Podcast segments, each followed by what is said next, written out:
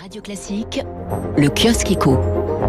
Les grands titres de la presse économique. Allez, on commence avec une question philosophique hein, proposée ce matin par le Figaro. Est-ce qu'on peut s'habituer à tout? Alors évidemment, vous pensez masque, distanciation sociale, confinement.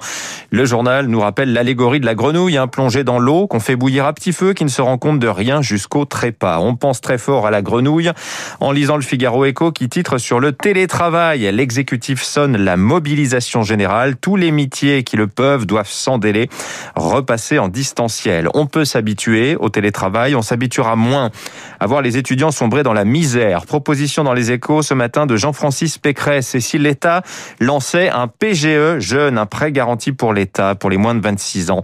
C'est la proposition portée depuis quelques semaines par Stanislas Guérini.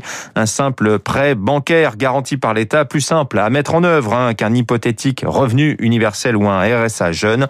Au vu du désastre, hein, les petits boulots disparus, les heures de cours perdues, les stages gâchés à jamais, euh, les, avec toutes les conséquences hein, que cela aura sur les qualifications. La question, écrit Jean-Francis Pécresse, n'est plus de savoir si l'État doit encourager l'oisiveté des moins de 26 ans, mais de leur donner des moyens de subsistance.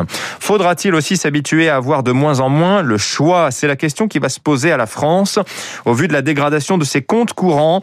Vous lirez cela aussi dans les échos, hein, la balance courante, c'est-à-dire le rapport entre tout l'argent qui rentre et tout celui qui sort du pays. L'an dernier, moins 53 milliards d'euros, c'est le plus mauvais niveau depuis 51. Conséquence, on est en mauvaise position pour parler de souveraineté. Pourra-t-on se payer le luxe de mettre un veto à tous les couches-tard du monde qui voudront s'offrir un champion français?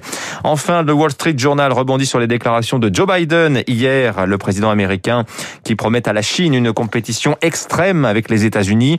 Cette compétition se fera notamment sur les standards industriels. C'est cette invisible de règles hein, qui s'impose à tous les produits, des ampoules électriques à la 5G, en passant par les codecs vidéo, les prises électriques ou encore les matériaux de construction. La Chine veut prendre le lead, écrit le Wall Street Journal.